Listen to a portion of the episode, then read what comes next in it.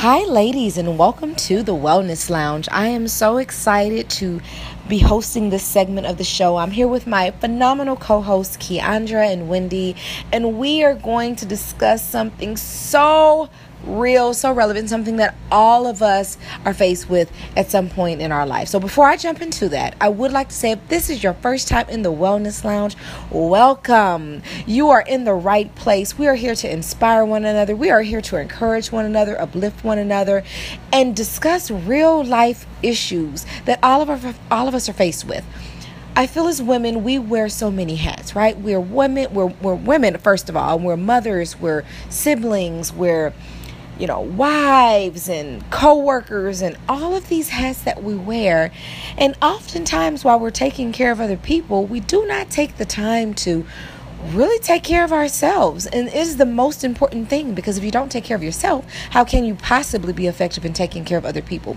So that's what the wellness lounge is for to come together to to have real uncut raw discussion about real issues that impact all of us but we're not just going to talk about those issues. We're going to leave you with tips and tools to improve your quality of life. So you're faced with that challenge, you're leaving with something tangible. So, once again, if this is your first time, we are so glad to have you and welcome.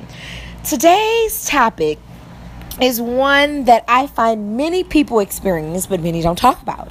And so, what am I talking about? Anxiety, though that not being able to turn your brain off, those thoughts that sometimes get in the way of you being successful, those thoughts that sometimes get in the way of you reaching your full potential, of you being the most effective parent, the most effective wife, um, of showing feelings, showing emotions. And a lot of times, how we think about things definitely impacts um, how much anxiety we have. And it's something that oftentimes, if I ask someone, they'll say, Oh, no, I don't have anxiety. But once we get to the symptomology and we're talking about it, it, it, it becomes more real. So, most people describe anxiety as the constant, ongoing thoughts that happen throughout the day, throughout the night, especially, and they just cannot turn their brain off no matter they're worried about the kids, they're worried about what's going to happen at work. They're thinking they're imagining 101 different scenarios as to what could happen, be the outcome of them talking to their boss tomorrow.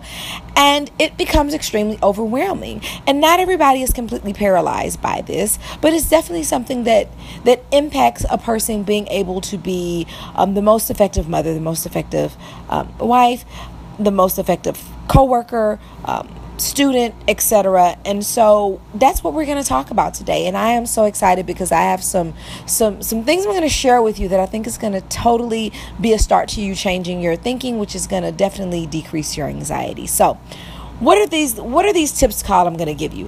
What causes anxiety? Now there are many different reasons and what we're going to focus on today is the thinking traps that many people get caught in that cause them to have an extreme amount of anxiety that really gets in the way of them being able to live fulfilling, happy lives with some peace. I mean, we have enough things in the world that cause us not to have peace, so we definitely want to do as much as we can. We don't want to be our own enemy.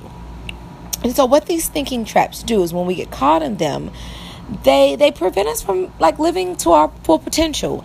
And so that's what we're going to discuss today. I'll give you a preview. One thinking trap and i bet if i say this all of you will be able to relate is what we call fortune telling.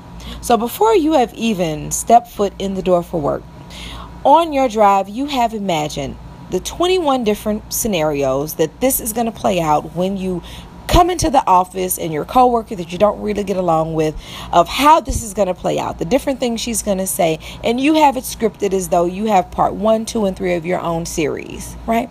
So that's what we would call fortune telling. It's telling the future. And most of the time when we do that, it causes us an, an increased amount of anxiety. And most of the time, the things that we're fortune telling about are things that are negative. We're not fortune telling that we're going to win a million dollars at the lottery, right? We're fortune telling something negative.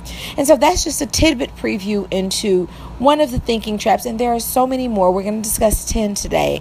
And my hope for you is that after we discuss these and discuss how to combat them, that you will leave here feeling a little bit more in control, a little bit more prepared, and a little bit more in, in control of your anxiety as a whole. Okay, so stay tuned. Call your friends, call your siblings, tell them they need to tune into the Wellness Lounge, and we'll be right back.